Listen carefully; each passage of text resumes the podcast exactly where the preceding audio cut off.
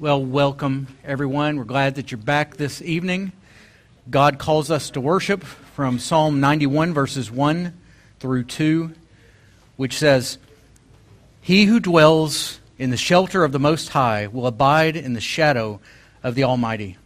I will say to the Lord, My refuge and my fortress, my God in whom I trust. Let's worship the Lord together as we stand and sing hymn number 580.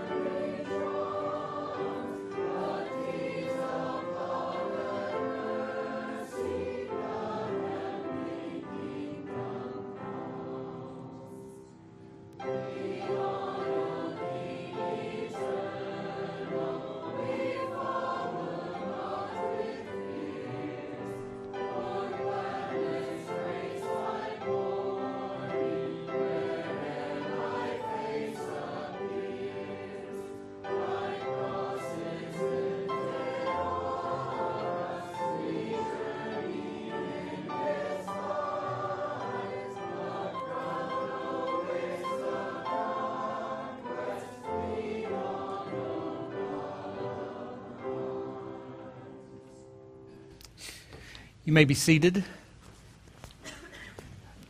So, we're going to receive the offering now. We'll play through a stanza of the next hymn, number 605. If you would go ahead and turn there. After playing through it one time, we'll sing together.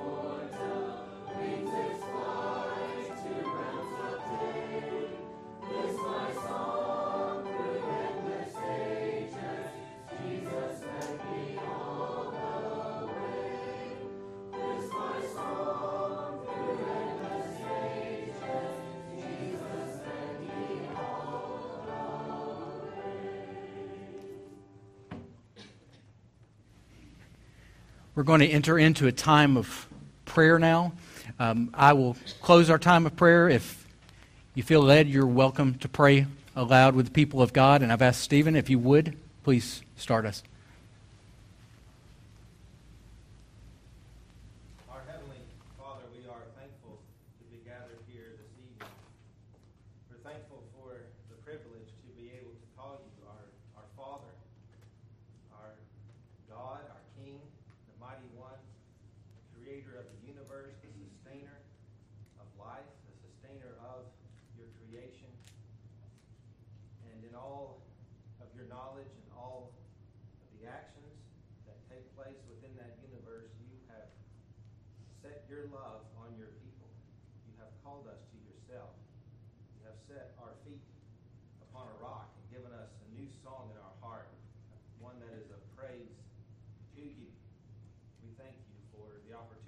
sing, for the opportunity to pray, to lay our requests before your feet, to bring sacrifice of thanksgiving, to offer to you. We pray that you would continue to meet with us, abide with us, show us your word and instruct us from your word this evening. Uh, be with Heath as he brings the message. Uh, may it be your truth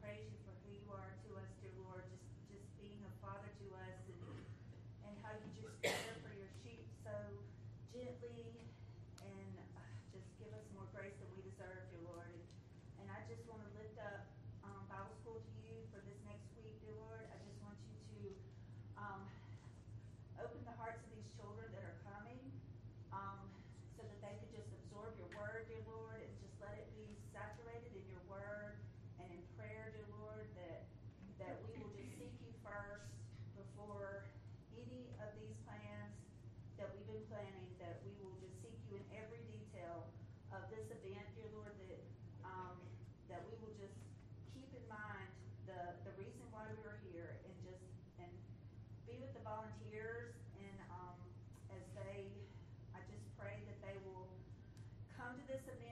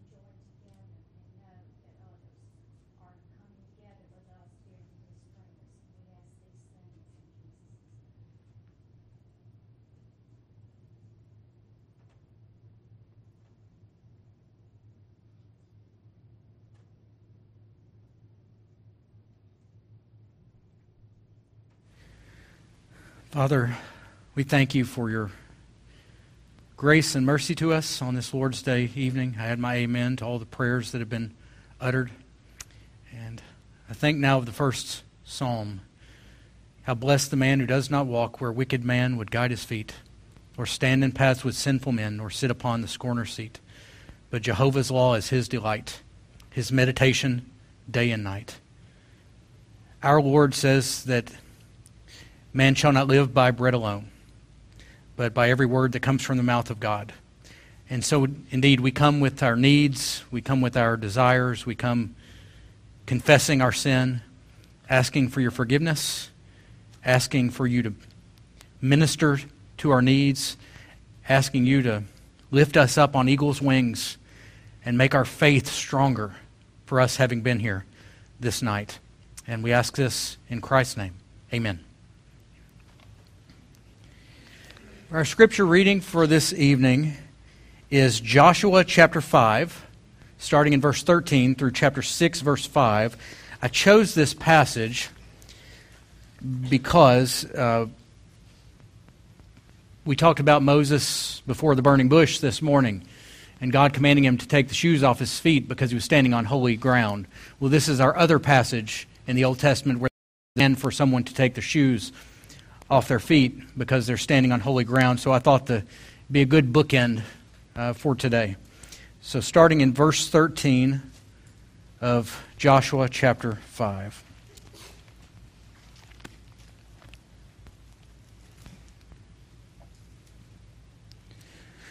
When Joshua was by Jericho, he lifted up his eyes and looked, and behold, a man was standing before him with his drawn sword in his hand. And Joshua went to him and said to him, Are you for us or for our adversaries? And he said, No, but I am the commander of the army of the Lord. Now I have come. And Joshua fell on his face to the earth and worshipped and said to him, What does my Lord say to his servant? And the commander of the Lord's army said to Joshua, Take off your sandals from your feet, for the place where you are standing is holy. And Joshua did so. Now Jericho was shut up inside and outside because of the people of Israel. None went out, and none came in. And the Lord said to Joshua, See, I have given Jericho into your hand with its king and mighty men of valor. You shall march around the city all the men of war going around the city once. Thus shall you do for six days. Seven priests shall bear seven trumpets of ram's horns before the ark. On the seventh day you shall march around the city seven times, and the priests shall blow the trumpets. And when they make a long blast with the ram's horn, when you hear the sound of the trumpet, then all the people shall shout with a great shout, and the wall of the city will fall down flat, and the people shall go up, everyone, straight before him. And this ends the reading of God's Word. So, anytime I teach from the Old Testament, and really anywhere in the Bible, really, um, I try to remember that there's a fine line between moralizing a passage where it's strictly you do, you know, dare to be a Daniel, uh, you're David killing the giants in your life, you know, that sort of thing versus teaching it, teaching the passage as if it has nothing to do with our everyday lives. And the truth is, usually, there is a principle for our everyday lives. And one of the reasons we know that about this story in the book of Joshua is because in the 11th chapter of the book of Hebrews, specifically verse 30, that passage says, By faith, the walls of Jericho fell down after they had been encircled for seven days. So, at the very least, the author of Hebrews is telling us that the story of Joshua, the story of the Battle of Jericho, can teach us something about faith. Uh, and so that's what I want to talk about tonight. What does it teach us about faith? Specifically, persevering faith. I'm talking about perseverance in prayer, or perseverance through a trial or a difficult circumstance, or perseverance through suffering, or perseverance when you're doubting your faith, when your faith is weak and you're teetering on uh, giving up. This story teaches us the most basic point in the world about perseverance. and that is when God tells you to march, you begin by putting one foot in front of the other. And you continue by putting one foot in front of the other. You read the book of Hebrews. That the author of the book of Hebrews is almost like a sports coach at times. He's, ta- he's talking about fighting, he's talking about racing, and what he keeps telling us, running, is the basic principle is you have to keep going. You have to keep going. Read through the journals of the great Christians throughout the centuries, and it's a major theme you'll find through them is that they face trials and they have to keep going. They have to find strength to keep going. One of my favorite uh, little anecdotes I came across over the years was uh, John Knox. When he returned to Scotland after going to England and Switzerland in 1559, he delivered a letter to his home church in Scotland asking for money to buy a faster horse because he was being persecuted so much everywhere he went. Keep going. Well, I'll have to get a faster horse. The joke I've made about that is like, you know, imagine me coming to you and saying, guys, I need money for, you know, a, a NASCAR so I can get out of these towns faster because people are trying to kill me. That's where John Knox was. You read the, the journals of, of John Wesley.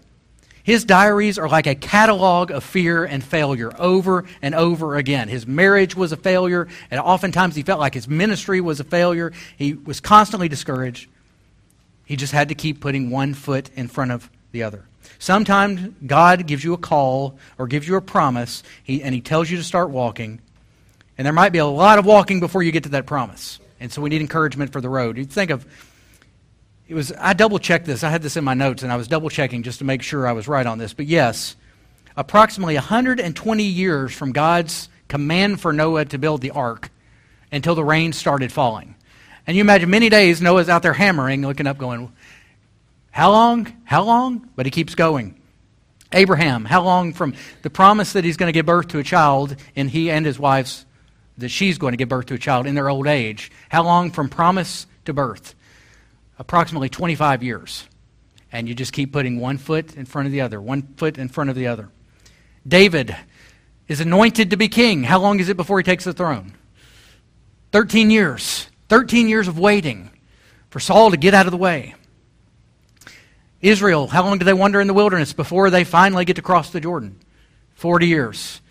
And Joshua is one of only two people who survived this wandering from beginning to end. Um, as a child through adulthood who gets to enter that land. 40 years of waiting, waiting, waiting. But we don't know the future. We sure don't understand God's timing, or at least I don't. It can cause us to get discouraged, to stop short, to even quit. So, how do we keep going? That's our theme. That's our question. Uh, three points. We need to remember that this is a shoeless walk that we're called to. It's an undefined walk, but it's also a walk of right now hope. So, number one, let's talk about the shoeless walk. What do I mean by that? The commander of the Lord's army tells Joshua to take off his sandals, which is telling us this walk that Joshua is about to engage in starts in worship. Starts in worship. It starts in, awe, starts in awe. It starts in wonder. It starts in the presence of God. I got a new appreciation for this today. I already knew it was there. It was my own fault. But you know, for VBS, we have a, what do you call it, like a knight in shining armor, in the full armor of God, sitting over there in the office. And I walked in after church during, while y'all were meeting this afternoon. I walked in and I, I got jump scared because this warrior standing there in the office. Roger, was that you? It was you. You are that man. Okay, well. Love keeps not a record of wrongs. 1 Corinthians 13. Um, I'm way off track now. Okay. So, if that's how I felt with this knight in shining armor standing in the office, imagine how Joshua feels coming into the presence of the commander of the Lord's army who says, Get those shoes off your feet. This is holy ground. And, it's, and he falls down in worship. And we know, so just think about the fact that he falls down in worship. Now, what happens if this were an, merely an angel? I say merely an angel as if there is such a thing. What's the angel going to say to Joshua? No, don't do that. Don't worship me, like the angel says to John in the book of Revelation. Worship God, don't worship me. And so we know that this is an appearance of the pre incarnate Christ uh, showing up to lead the Lord's people into battle. Why do I say the pre incarnate Christ? Because traditionally, Uh, not only the Reformed theologians, but all the theologians of the church believe when God physically, visibly manifests himself, that he does that through the person of the Lord Jesus Christ. The old Scottish church used to say that, it was a common saying, that our Lord likes, liked to try on the clothes of his incarnation before he made it permanent, uh, in a sense. But regardless, Joshua stands before the angel of the Lord and says, Are you for us or for our enemies? And I tried to emphasize it in the reading. Did you catch the, the commander of the Lord's army's answer? He says, No. I'm not for you. I'm not for your enemies. Well, who's he for? Well, whose army is he in command of? He's command of the Lord's army. He's for God. There's a principle here. God is for God first and foremost. Everything he does, first and, first and foremost, is for his glory. We come to God saying, God, are you for me? And he says, take your shoes off. That's the answer. Every Christian has to come to realization at some point in their life that life is not about us. It's not about me. That's always I taught my children this. I will teach the children of this church this. One of the first things you need to learn is that there, there is a God, and you're not him. Years ago, um, when I was taking a preaching class in, in seminary, uh, intro to preaching, as, as I recall, we had an assignment that we had, all the students had to create a mock bulletin for a church service because this was to give us practice in preparing an order of worship. And it was pretty simple. You know, you could make up the name of the church, you could use the name of a church that really existed, whatever. A lot of people made really fanciful, funny names uh, for their churches. But the most memorable one I remember because we got an email, the whole class, group email, that said, Well, whoever made the bulletin for It's Not About You Church, come by and pick it up in my office. And uh, I didn't know, I thought it was clever. If it was done on purpose, he, he didn't put his name on it because, you know, it wasn't about him, right? It was not about you, church.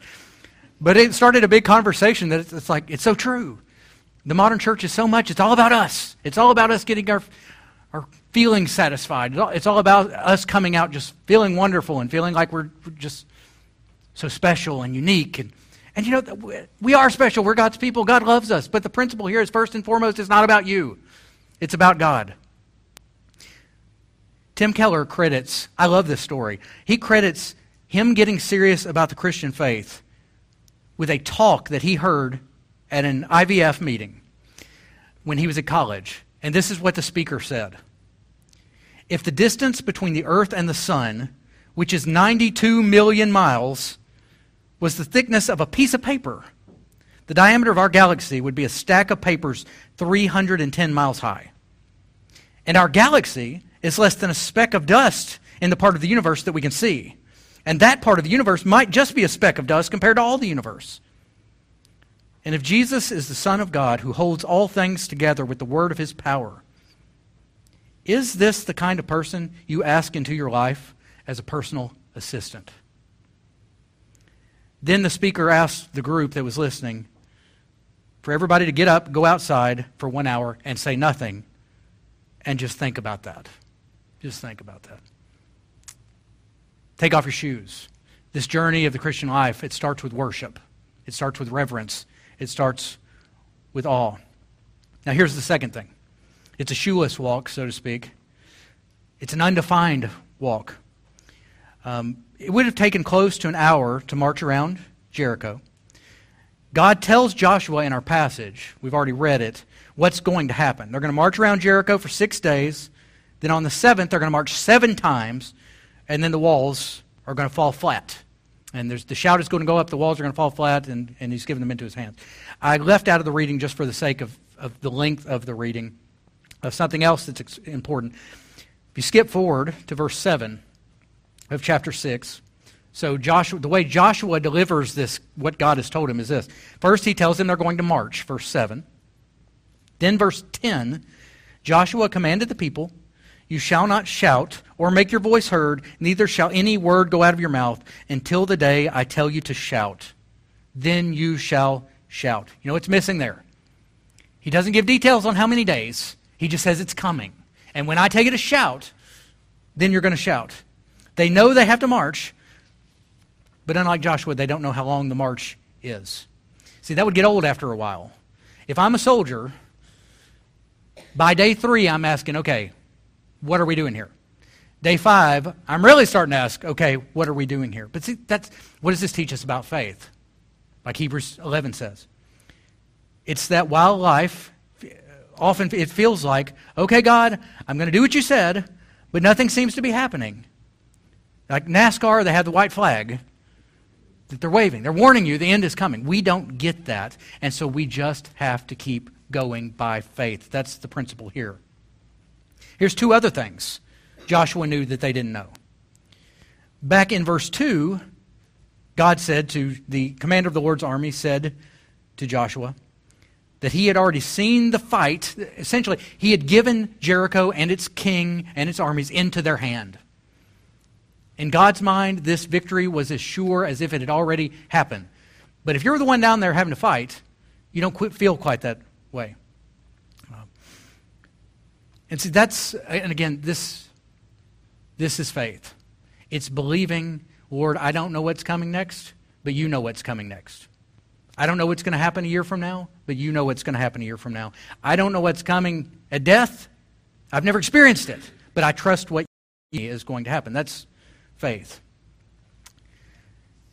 It's believing that as God gave the people of Jericho into the hands of Israel, that God has given us into the hands of Jesus to care for us, to be our commander, to be our captain. I mean, he's already fought through death, hell, and the grave for us. And faith is believing that He's there on the other side to catch us, even when it doesn't feel like He is. There's a uh, great little mini documentary that ESPN put out a number of years ago called Catching Kayla. It was produced by Tom Rinaldi. I've never seen anything bad done by Tom Rinaldi. He's a very great storyteller. And the story is about a young lady named Kayla Montgomery She's an athlete. She's a freshman in high school. She's diagnosed with MS. And the story begins so much for her being an athlete. But she's a very skilled, she's, she's fast. She's a runner and she's fast and she doesn't want to stop. And in fact, after she gets MS, she decides to keep running. She only gets better and faster. And you know why? She couldn't feel her legs anymore. When she ran, she couldn't feel her legs, and so she could push beyond her physical limitations. The only problem is she has to keep moving. The moment she stops moving, if she just stops running, she collapses on the spot. And so there's the dilemma that she and her coach have. I can still run. I can run faster than ever. But as soon as I stop, I collapse. Well, what's the only solution? I'll stand at the finish line, the coach says, and I'll catch you. And you can see it on the documentary. She immediately crosses the finish line. She jumps into her coach's arms and he holds her. He holds her there. He holds her up so that she won't faint. And like that's the idea of Christ going before us, is that we can know this walk is undefined. It could be another year. It could be another 40 years. But we know somebody's there to catch us at the end, and so we can keep running. We can keep going until we collapse. Charles Spurgeon famously said that it's better to burn out than to rust out. And what he meant by that, I mean, burnout means something different now than it did when he said that in the 1800s. But his idea was, you know, like, like Paul said, he was pouring his life out like a drink offering to the Lord. He was going to give God, like, I mean, you read, he said, I worked harder than anybody else, but it wasn't I, it was the grace of Christ that was in me. We're empowered by knowing that the Lord Jesus Christ is there to catch us at the finish line during this undefined walk. Now, here's the last point the walk starts with worship. We don't know where it ends, but we know we have Christ to catch us. And that means that this is a walk of right now hope. There's future hope that Christ will catch us, but there's right now hope as well. One commentator I read said that the commander of the Lord's army coming down to fight for God, for the people of Israel, shows, showed us early that God was willing to come down and be amongst and fight for his people. Well, Jesus coming down in the gospel gives us hope every moment of our life that whatever problems we're facing, and I mean whatever problems, whether it's addiction or family issues, whether it's an illness, whatever it is, we are never hopeless. We have hope. Day seven, the days the wall fall flat, so to speak, it may not be until the day we're resurrected and stand before Christ in glory, but it could also be tomorrow. That's why S.M. Lockridge you know, preached that famous sermon. It's Friday, but Sunday's coming. Sunday's always coming. That's, I say this all the time. But the brilliance of God to move the Sabbath from the last day of the week to the first day of the week, part of that is we start off every week with hope. We start off every week with resurrection hope. God is the God of resurrection. He turns things, He turns them around. It's what He does. That's the Christian life in so many ways. It's Sunday's coming. And one of the most fascinating passages in the Bible for me that speaks to the right now hope that we have has to do with a woman who had an issue of blood. You'll probably remember it. But she comes to Jesus. Well, a man comes to Jesus and says, My daughter is dying right now. Will you help me? And it, the text says that on the way, uh, as Jesus is going to heal this young woman, this girl, that a woman with an issue of blood comes to Jesus and, and lays hold of him, and Jesus stops. Looks her in the eye and pays attention to her. And you got to think Jairus is thinking, This wasn't on my timetable, Jesus. I need you to get to my daughter. But it was important for Jesus. In Luke 8 43, this is how it describes the woman who was healed by touching Jesus' garment.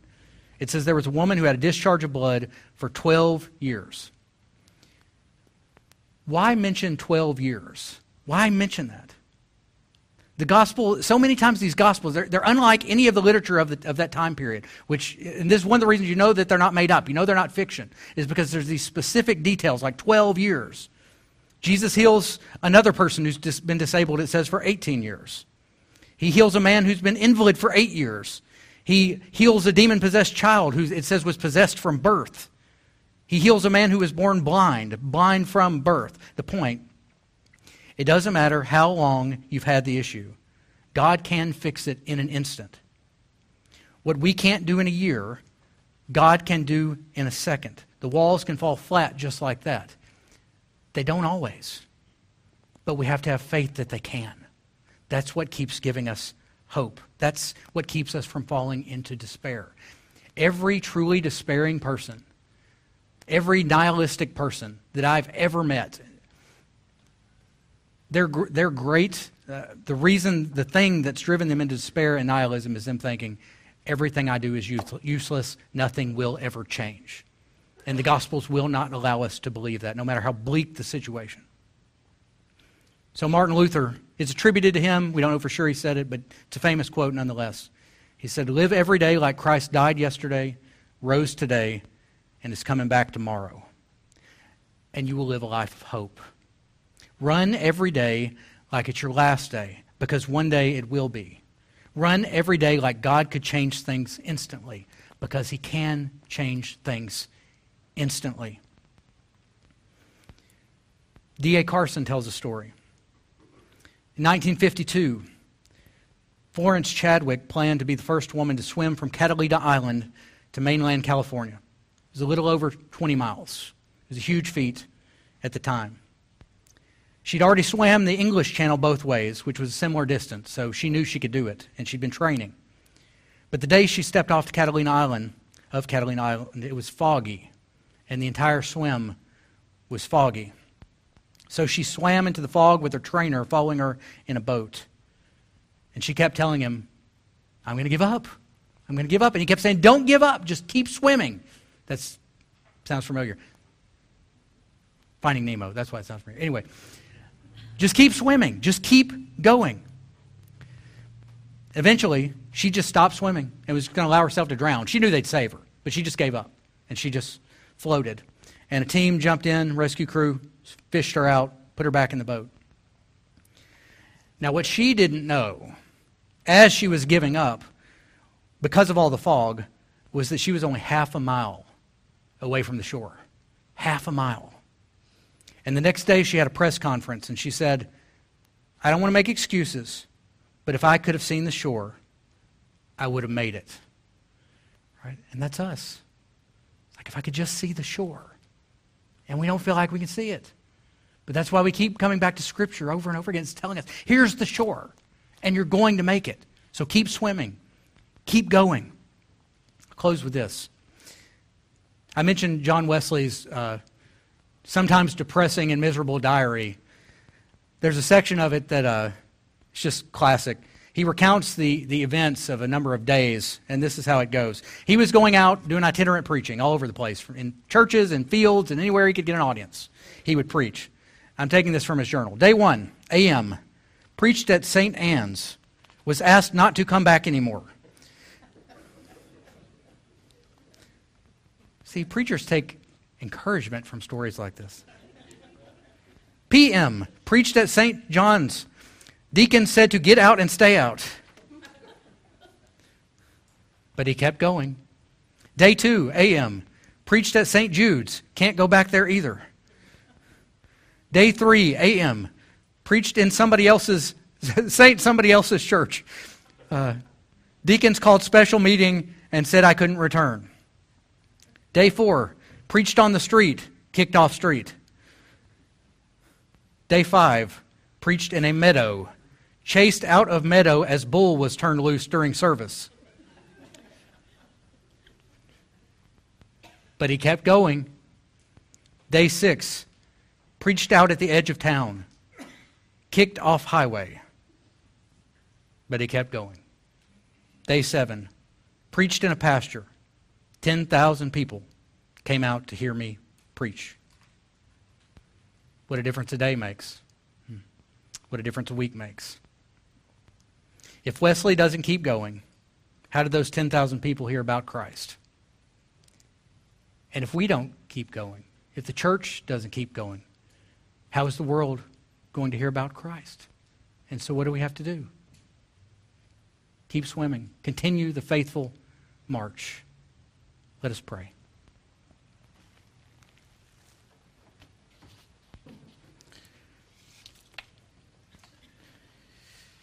Father,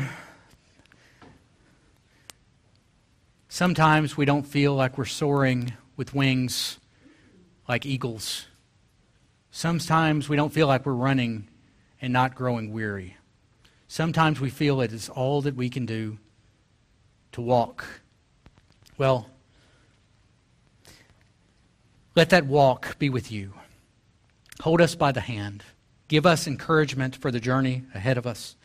Give us strength for, the, for today and bright hope for tomorrow. Um, help us to be faithful and obedient to the call that you put on our lives. And when we do grow weary, Lord, give us the gospel over and over again. Show us the golden shores of the gospel to give us motivation to keep going. Thank you for your grace to us today. Thank you for ministering to us today. I thank you for how you ministered to me today and what a blessing it has been to be with your people. Um, I pray that as we keep going through these hot summer months, Lord, that your, that your smile would shine brighter upon us than the sun. And I ask this in Christ's name. Amen. Let's stand together and sing hymn number 700 Come We That Love the Lord. 700.